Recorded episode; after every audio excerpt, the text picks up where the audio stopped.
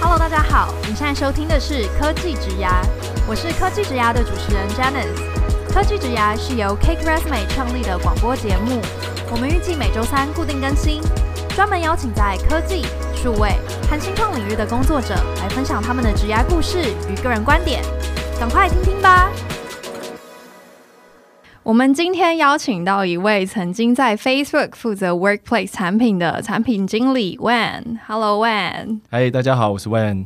Hello，好，那我来简单介绍一下 Wen 的背景。就是 Wen 当初呢，他在台大电机系毕业之后，就到美国的 Columbia University 继续攻读 Double E 的领域。那之后呢，他也在美国做了几个月的工程师。只是当时他就果断的投入创业。那历经创业失败后呢，在 PM 的领域找到热忱，并且先后任职在比如说 Dropbox 和 Facebook，深耕在产品管理还有增长的领域。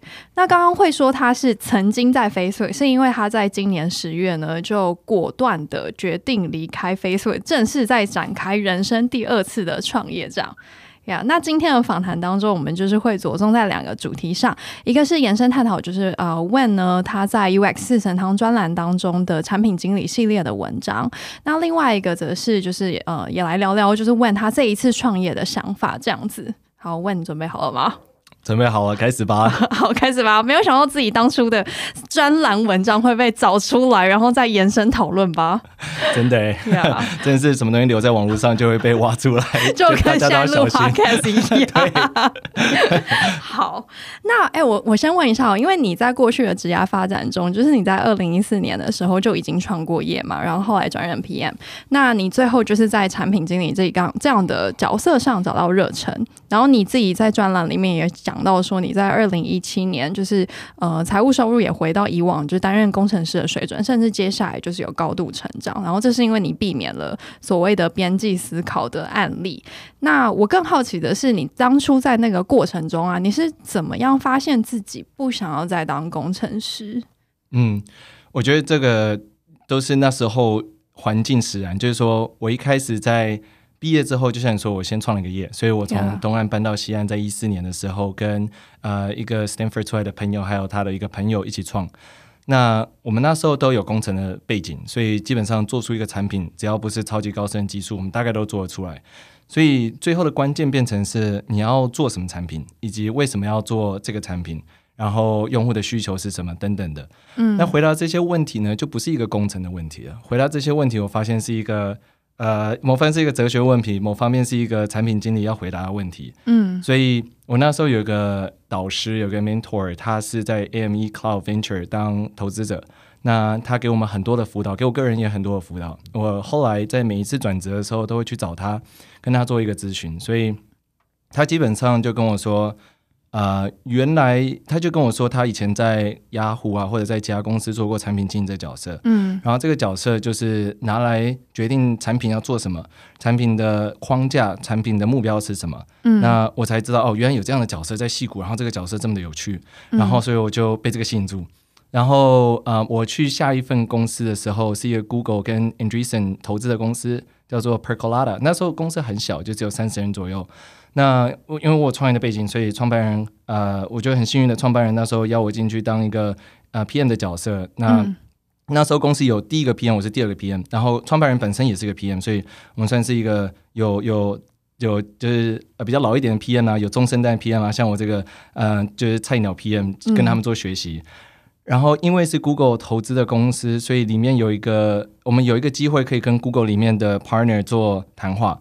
然后呃，里面有一个很资深的 partner 叫 Ken Norton，那时候我就跟他有机会有一个叫什么办公室时间，一个 office hour，然后我就掌握那半小时时间，一直问他问题，因为他的时间非常宝贵。嗯，那我在他上面学到，原来产品经理的面向是这么的广，那以及他在在至少在戏谷这个生态圈里面，产品产品经理扮演的角色是我很想要做的。那。嗯某部分也是因为我通常我我从以前到现在就很有一个好奇心去问为什么为什么为什么为什么啊、呃，所以我觉得这个角色符合我的个性，符合我那时候对职涯的期待，然后又让又因为我在创业上面的挫折，不知道怎么选择做什么产品，嗯，而激发我、激励我，就是那我应该要好好的进入这个，好好学习怎么进入这个职位。嗯哼，所以你认为就是产品经理这个角色是可以让你在发展产品的过程中不停的问为什么？比如说为什么要做？做了这个又是为什么？为了哪个族群？就是你觉得是、嗯、呃很很符合这个条件，所以你才找到热忱这样子。对对，但他们说产品经理通常最大的发挥用途是问对问题啊、呃，反而不是找出那个最好的答案。因为老实说。产品经理可能是整个产品开发团队里面最没有专业技能的人了，所以呃，我们我们不是有比方说设计的能力可以设计出一个东西，或工程的能力可以开发出来，所以呃，或者说像用户研调员可以去跟用户做研究，但我们因为问对的问题，让团队受到启发，而进而改变他们的方向，或者去决定下一个步骤要做什么，这些就是我觉得产品经理最大的价值。那其实问对问题就是一切开始的根源，所以这这件事情非常非常重要。嗯哼哼，所以就是听起来是呃，这个角色可以让你在各个不同 function 上面产生 impact，然后你觉得这个很有趣，就是是一个 enabler 的那种有趣的感觉。对对对对，没错，对啊。Uh huh. 理解。那因为你也有提到说，就是呃，产品经理，因为通常你要涉猎的层面是非常的广泛，嗯、然后可能没有办法很专精的发展在某个呃区块上。但是你在专栏里面其实也提到，哎，有些人他可能还是会有一些比较擅长的背景去呃去支持他做这个角色。比如说像你自己的话，是呃之前在做用户增长这一块，就是 growth PM 的能力，然后呃让你非常重视所谓数据分析。这件事情，然后也培养了你可以直觉的做就是市场大小估计这件事。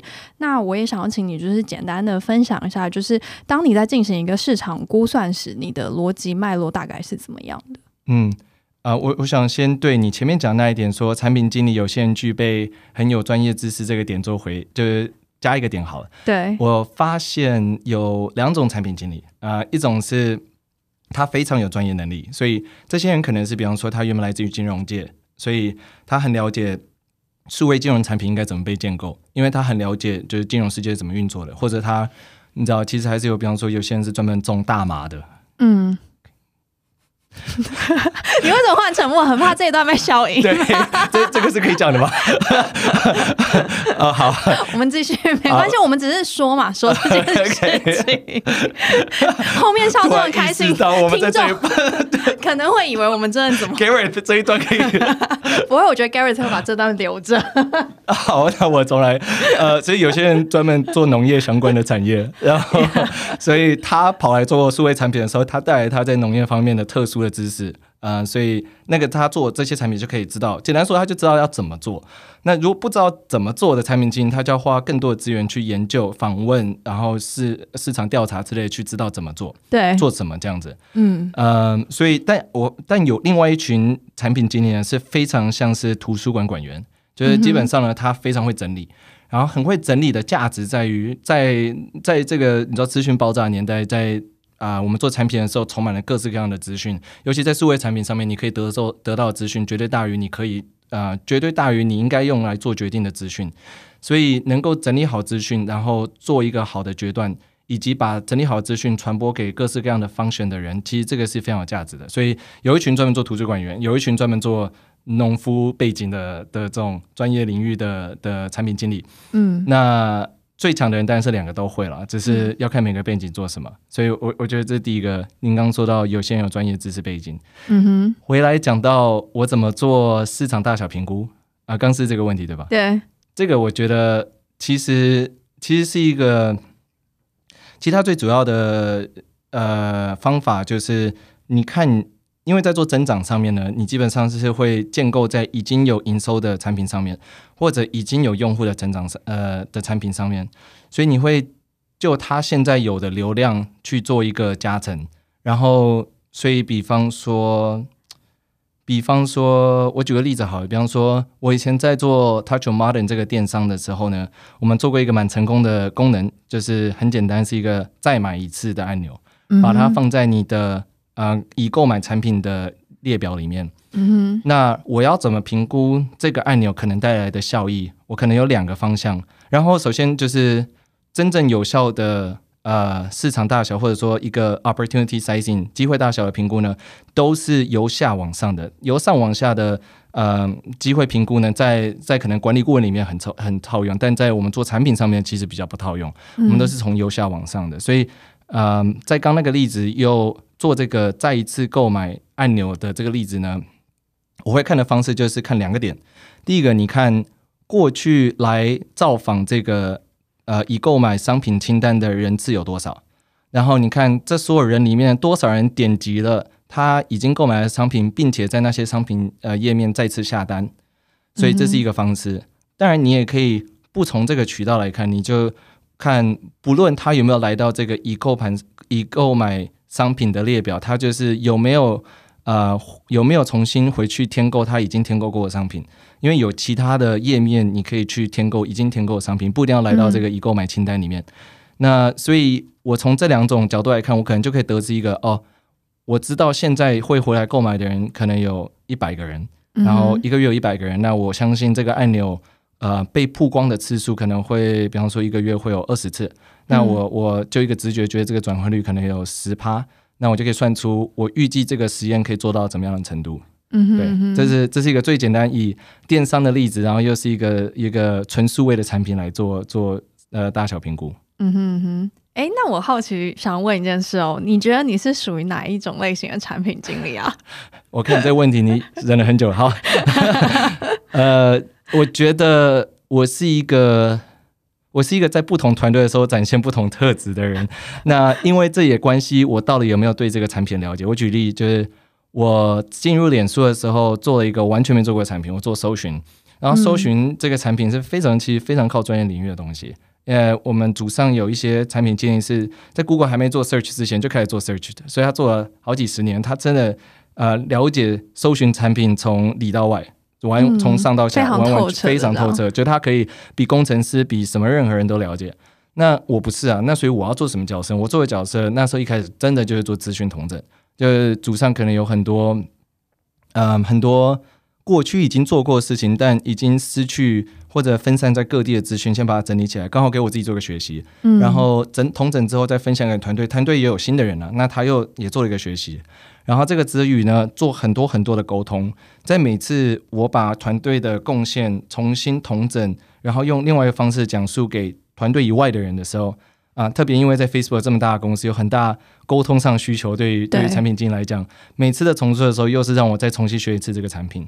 嗯、那经过这样子日日积月累，到我离开的时候，其实嗯、呃，已经可以跟工程团队很好的聊沟通，跟制定，就是用一定怎么说呢？用一定程度的呃产品直觉 （product sense） 或 product acumen 去呃试着引导产品的方向。嗯哼，对对啊，所以就。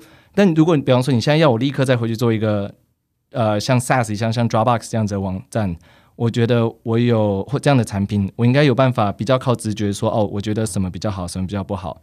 嗯，因为你已经在就是所谓这样工具类型的 SaaS 服务上面已经呃已经 work 了很久了，对对对，所以你已经很有很可以就是成为很专业类的这样子的产品经理，这样就像你刚刚举例的农夫的那个例子，对，没错，农夫 农夫很重要。OK。那我问你哦，因为你文章里面有提到说，就有些产品经理他可能就没有办法快速做决定，然后一直要搜集很多 data point，然后去做更细部的实验，但他其实就是在呃呃增加拖延决定的这个时间成本。那听起来就是呃做决定的时机点非常的重要嘛？那可是嗯，我想问的是，有没有过去有没有任何的例子是你为了抓准那个时机点而真的有做错过决定？或者是呃，你因为真的抓好了那个时机点，而做了一个非常好的决定，而且这个决定也带来很好的 impact。是，呃，我觉得有几个例子，就是第一个是我在 Dropbox 的时候，Dropbox 后来变上市公司啊，呃，我先讲一个比较失败的例子好了。那这个例子是 Dropbox 变成上市公司之后，我们对于每一季的财报都有都会感受到压力，嗯，那尤其身为在增长团队的一份子呢，其实我们很多每季每个月的目标就是营收，所以我们跟财报的关联性非常的大。那当每一季要出财报的时候呢，我们可能都会感受到一些压力。要如果如果财报表现不好的话，简单说，嗯，那时候就会被迫要做一些决定。那以公司的立场，这其实是很很正常的事情嘛。就是公司不是，这也不是说为了做数字，这是为了让公司的整上上向下全体有一个这叫什么？有个 accountability。所以每个人要为自己的目标做负责。嗯、那我们也有自己的目标，目标就会有期限。有期限的时候，你就会感受到压力。所以在期限啊、呃、快到的时候呢，我们可能就会依据仅限的资讯做一些决定。所以简单说呢，这是这是可能会在失败例子发生的事情。然后在成功的方面的话，我觉得人生有很多决定呢，都是在完完全全没有所有的资讯的时候就必须得做的决定。就简单说，比方说。为什么要去西国？为什么要去美国？或者为什么毕业之后不去再大一点的公司？或者为什么我比方说申请上某间公司失败的时候，不再多等一年？为什么立刻当下要选择另外一份工作？嗯，嗯，像是像是我在刚创业第一次创业的时候，二零一四年底，后来把公司收起来，然后我开始找工作。那时候找了可能三四份工作，然后最后啊。呃一有这个 Percolada 这份 offer 的时候，我就决定要去。那我可以当都没有等其他的 offer。我我想清楚一点，没有。对，那时候应该是第一个 offer，我就去了。Oh. 其实还对对，我就直接去了。真的？为什么？因为我就觉得我原本要做的就是一个 PM 这个角色。那今天有个公司难得给我这个 PM 的角色，然后我又觉得我我深同感受这个公司想要做的它的策略跟它的愿景，然后。他那时候基本上，我觉得这个创办人是很会销售的人，所以他在第一个是第一个跟我见面的会议的时候就已经把我说服了。然后，uh. 然后我就觉得好，我就应该可以去。然后，所以后来我就去了。但你知道这件事情，其实从某个方面来说，可能是一个失败的决定，因为这公司其实后来经营状况并不佳，然后有很多更多的 due diligence 我原本可以做的，但我没有做。我后来其实写了一篇文章在。跟大家讲，如果要加入 early stage 的 startup，应该要看什么样的 signal，去避免重复我我做的错误。哎、欸，uh, 你还记得你写出哪些 signal 吗？我蛮好奇的。呃，第一个是就简就好，我先讲一下这个整个的故事。这故事是说.这是一个三十人的公司，然后这是一个有很知名。VC 投资，Google 跟 Andreessen 投资的公司，yeah, uh, 然后公司创办人也有产品经理的背景，所以我以为对我学习来讲很有帮助。嗯哼，然后公司做的那一套商业策略，在我那时候还年轻的时候来看，好像嗯蛮蛮有道理的这样子。嗯哼，然后里面面试的人也觉得还不错，这样。那当然中间有一些小小疑虑，但我都没有认真的看它。然后实际上发生的错误，简单说，第一个是是公司本身的经营状况不佳。所以创办人呢，其实并没有太多心力在把团队带好，所以团队的气氛不好。就是，所以你加入的时候，他们经营状况就不好了，并不是说还没有成长，而是那个时候其实已经是不好的状态。对，已经是蛮不好的状态。OK，对，然后一进去之后，你就会感受到，哦，原来这群团队的人气氛不好。但为什么我在当初见面的时候没有做更多的私下询问之类的去搞清楚？你去 interview 的时候没有遇到其他同事吗？比如说看到那些人就是可能气色很不好这样子。对啊，所以那时候创办人跟我谈谈，他当然是很开心嘛。Yeah. 他可能只多安排一个人跟我谈，但那个人可能就是创办人唯一就是信得过的人。Yeah. 对，那所以就结果不好。然后第二个是，就算这两个是很知名的 VC，其实他们的成功率也不一定很高。然后西谷有一些不知名的 VC，成功率反而更高，因为他们没有做很多的内容行销。嗯哼。所以我以前不知道这件事情，因为知名就是好事。嗯哼。对，这是第二点。然后还有第第。哦，是不是可以说，就是当这些知名的 VC，他可能会他想要扩充很多投资的 portfolio，然后所以他没有办法把他所有的心力都放在某几个标的上。呃，就 VC 这个产业，就我现在认知是比那时候认知多很多，是会很多做行销的 VC 呢，是因为他没有办法靠自身的呃 network 去拿到很有价值或者很值得投资的 startup 的机会，所以他需要做特别多的内容。嗯然后去吸引更多 startup 去投他们，但反向来讲，如果一个已经原本很有 network 的 VC，他们不需要做很多内容。那更具体来讲，哈，就是 Andreessen 这个 VC 做很多内容行销，但他们不一定是在投，至少在二零一四年的时候，他们的投资的报酬率并没有特别的表表现，没有特别的好。嗯。嗯，但我只是单纯因为我看过很多他的文章，觉得这个应该蛮强的这样，嗯嗯，嗯，所以这就是一个错误的想法，嗯哼哼，对，嗯。嗯然后回到你刚刚说的 signal，第一个是你啊，你说你应该要做多一点 due diligence，对，多更多 due diligence，然后应该最主要是应该要做 reference check，所以任何要 recruit 员工进他的新创的呃这种创办人呢，都应该可以给出过去他工作的 references，所以让进去的人可以去说哦，我知道你这个人工作人相信你，然后你是一个有信誉的人这样子，嗯，所以我会我会试着。比方说问给他，请他给我五个 contacts，然后我可以跟他联络，或者我自己私下敲他以前工作经验共事过的人。然后还有，我觉得这 mindset 蛮有趣的，因为你知道，像在台湾的就业情况比较像是雇主针对这一些接下来要来加入他团队的人做这种 reference check。对，对啊，嗯、呃，就在在戏谷当然也是啊，就是如果你你刚出社会的人没有找没有太多议价能力的话，你也不能够随便挑，但。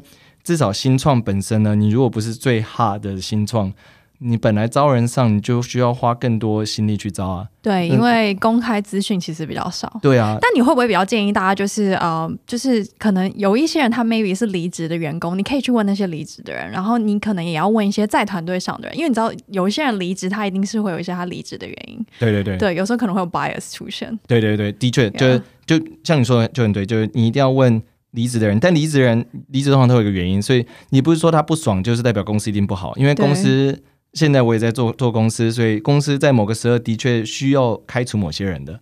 那他开、嗯、如果是被开除的人，不会开心的啊、呃。但我跟这种人谈的时候，我就必须要完全知道他当初为什么离开的原因。如果然后做一个判断，说是他的错还是公司的错。嗯嗯嗯。然后然后如果能够问在职员工，就有你知道两边的比对比对，两边的观点比较好一点。对。嗯嗯、um，我觉得还有另外一个点可以跟大家分享，怎么去判断一个公司好坏是，是基本上你其实可以问这个创办人很多问题的，然后你可以跟他说：“我跟你签一个保密协定，然后保签完保密协定之后，我希望你对我完全敞开。”你可以跟他问你你公司的呃一些销售的数字啊，也许不是很精确，嗯，但你至少可以有一个 sense 说这个产品 deploy 在什么地方，这个愿景实现上最大的困难是什么。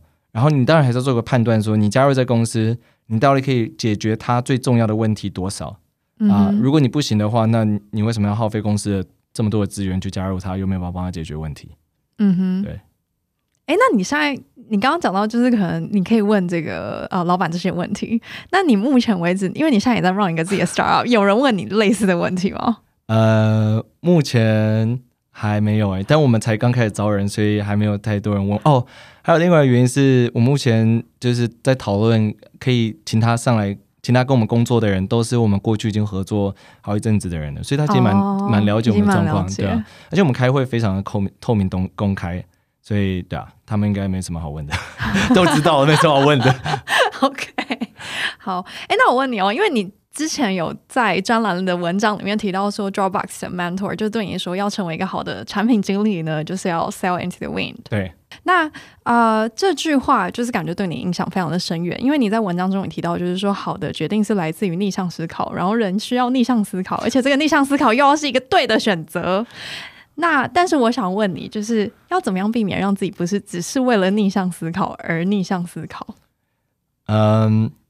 你会有时候会这样当你做出一些逆向思考决定的时候，会产生这样的 question 来问自己吗？对对对，这个这个基本上要最直接的回答，以及我觉得也是最核心的回答，就是第一原则，这叫 first principle。它的呃精髓就是你要从最最最事物最根本运作的道理去想这件事情。然后我觉得它，如果我没记错，它是来自于物理学，所以。你看物理学怎么运作，你就会看物理学一开始看到一个表象，说这颗球撞那颗球，球另外一个球会动，然后大家仔细探究，是因为可能这颗球动能啊，所以它动能会转移啊之类的。嗯，那物理学有很多这样的思考，去仔细想。道理最根本的事情在发生是什么样的事情在发生？然后那一个最根本的道理是呃套用在万事万物上面，这是物理学最强大的地方。所以把这个思考套用在我们刚说的逆向思考 （contrarian thinking） 上面的话，啊、呃，如果你真的回顾到，如果你最后导出啊、呃、一个跟别人不一样相左的意见，是来自于某一个最 fundamental 的 principle 的话，然后我们知道那些 fundamental principle 套用在万事万物的话，那你就会是对的。其他人没有办法做这些判决，是因为他们并没有花时间、花心力思考事情背后的运作的道理。那这这些事情 apply 在很多呃现在很成功的人上面，就我觉得这是一个。就还有另外一个，Elon Musk 很常讲 first principle，所以呃大家可以，我觉得这真的很有用。对，嗯哼。那这样听起来，你最近做的一个最大型的逆向思考就是来创业这件事，是吗？会吗？可以这么说吗？可以这么说，但创业现在也是一个风潮，所以我不知道有多逆向啊。但是我觉得 在创业，每个人都 CEO。那你知道，因为在二零二零年，你可以勇敢的离开 Facebook。我觉得，因为你知道，二零二零年很多人甚至是很希望可以 secure 他的工作的，oh. 但是你可以果断在今年做这个决定，就是蛮蛮逆向的。对啊，我想要给你一个就是没有 first principle 的答案，这个答案就是。Uber 跟 Airbnb 都是零九还零八年创的吧？就这几个现在 share economy 做很好的公司，都是在上一个 financial crisis 的时候创的。危机就是转机，危机就转机，但这个就不是 first principle thinking，因为这个这个叫做类比式 thinking，你只是把过去看似类似的。呃，时机点，时机点呢、嗯、发生的事情套用到现在，但中间没有一个就 fundamental principle apply 在这两个 scenario 里面呢、啊，这完全是不同的 event，一个是一个是是就是公共卫生的危机，一个是金融危机，然后发生地点、发生 scale 跟以前到现在世界状况都不一样，所以把这种事情做类比的人就听听就好，就 对啊，所以呃，我我我自己心工不是用这个理由来想这件事情的。嗯哼哼，理解。那那我想问哦，就是因为你刚刚前面有讲，你二零一四年的时候是你首次创业嘛？那你那个时候的创业题目是什么？那时候是做手机社交游戏。哦，那你为什么会断定当时是算是一场失败的创业？呃，就结果论来讲是的，就我们虽然有小小的 traction，但没有呃大到一个程度到我们可以再募下一轮。嗯、然后。然后就公司在团队产品开发的那些流程上面呢，我们也没有，就是因为没做过嘛，所以我们就看了很多很多的书，看了很多很多的文章，去想啊，这件事应该怎么做比较好。然后就把那些方法论过分套用在我们的生活中，然后反而并没有真的学到这些东西的精髓而套用，就是我们为了套用而套用，有点像这样。嗯，所以做出来的产品就不够好看的，说真的，不够有竞争力，也不够吸引人。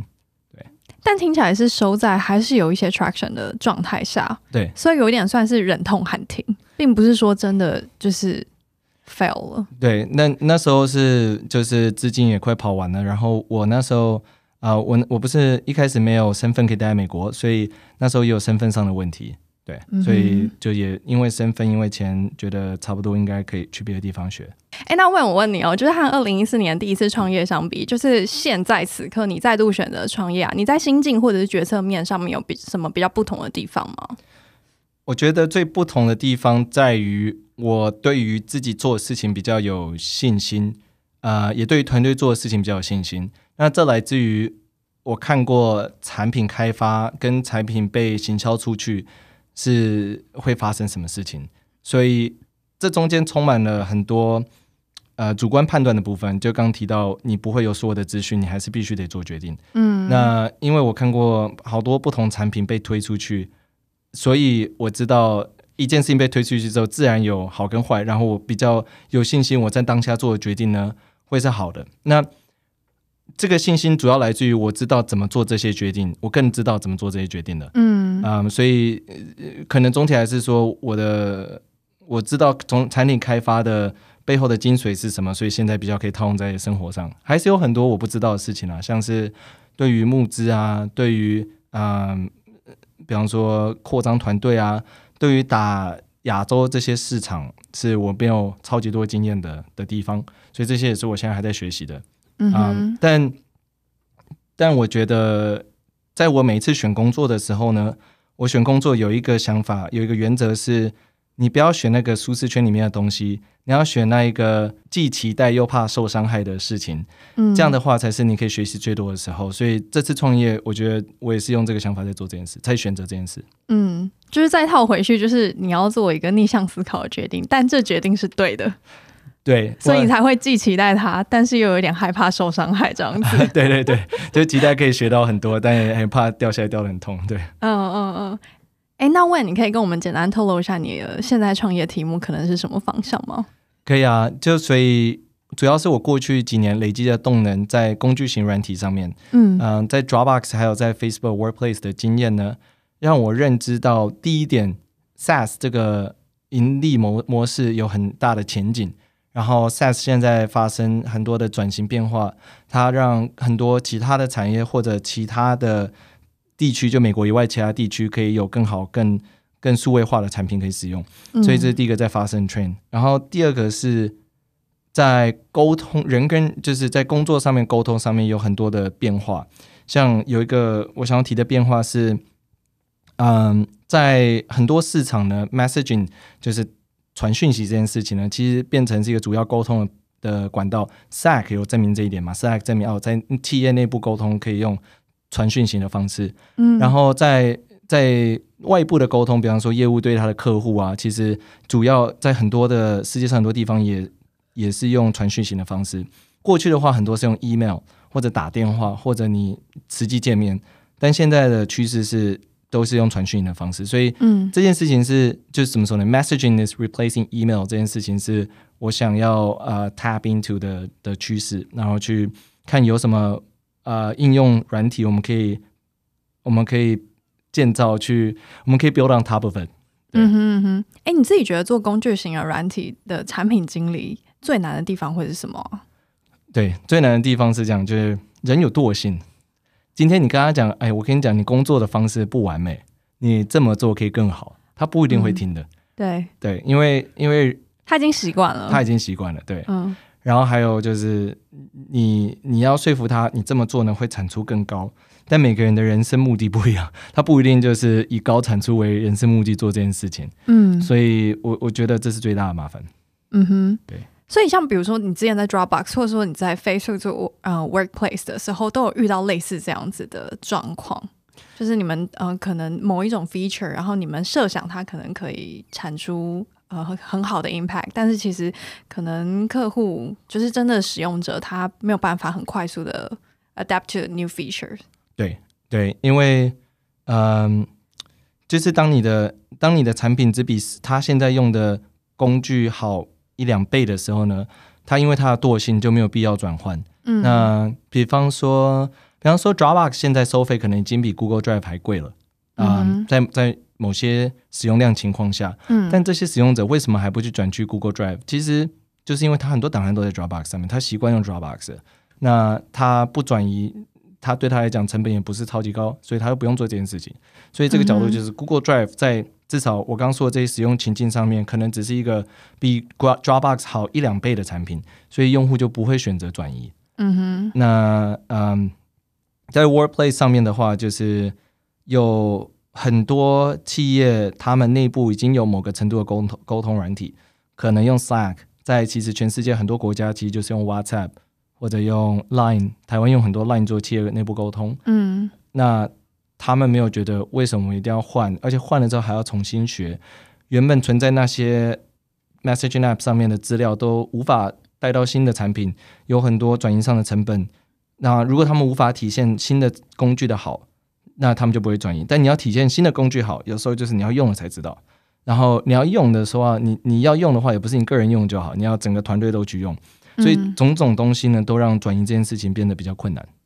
那通常要怎么样去教育这些消费者采用你们的方案呢？如就是以你之前在 Dropbox 在呃 Facebook 的 Workplace Team 里面嗯、呃、做产品的时候，这个也是增长在做了很大一个环节。当然，这个就最 generally speaking 呢，很看你的产品的销售方式。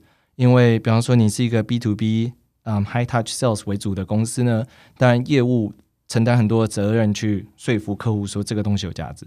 那如果你今天是一个更啊、呃、透过这叫什么 self-serve channel 来啊、呃、获客，然后让大家测试你的产品、试验你的产品的这种这样子的公司的话呢，像 Dropbox 是这种公司，Workplace 也想要成为这样的公司啊、呃，你的 onboarding flow 就非常重要。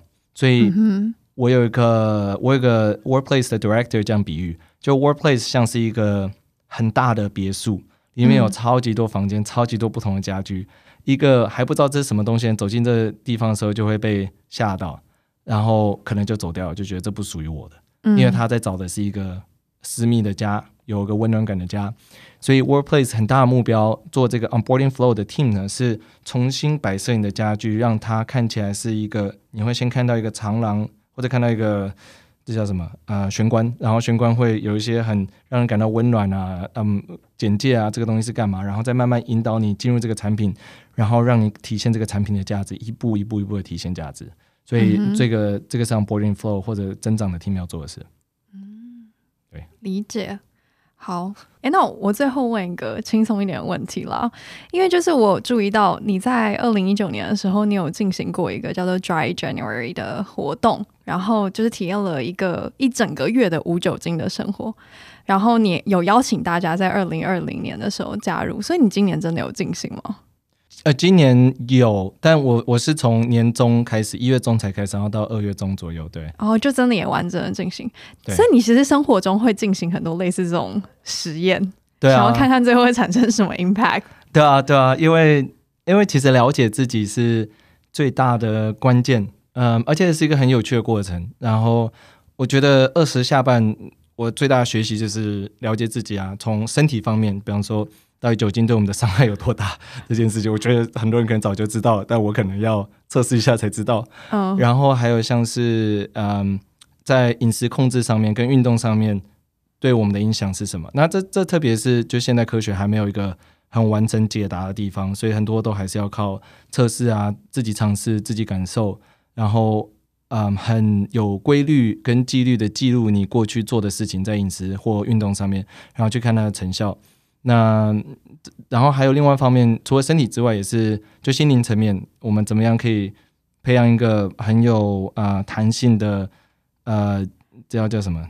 就是很有弹性的精神状态，oh. Oh. 然后很有抵抗力，然后呃也适时的展现，比方说自己脆弱的一面，然后可以可以跟团队或者跟家人、跟朋友有一个健康的，就是 network，一个这叫什么安全网。嗯、我觉得这些事情都很重要。然后这些事情变成是你要做任何更大的挑战的时候呢，必须具备的条件。所以，对啊，我觉得很值得花这个时间去去搞定这件事情。我觉得你好像就是也算是蛮把就是这种 product management 精神活在你的日常生活中，因为你刚刚说就是不管是身体或者说心灵，就是可能有很多资讯是你无无法就是完全的得知的，就跟你在发展产品的过程一样。但你刚刚又说你就是会一直去做一些尝试，因为你想知道到底会有什么效果。对啊，对啊，对对，没错，彻底落实在自己生活中的一个人。对，没错。那我们今天的访谈就到这边，非常感谢 Wayne 跟我们分享，不管是他之前在 Facebook、在 Dropbox 的经验，还有这几次呃他创业的历程，然后包含还有刚刚跟我们分享这些有趣的生活实验，这样子。好，感谢 Wayne，谢谢大家。好，那谢谢大家的收听，接下来科技职涯 Talent 可能会为大家带来更多有趣的内容。如果你喜欢我们的 Podcast，欢迎订阅、追踪和分享。我是 Janice，大家下次见，拜拜。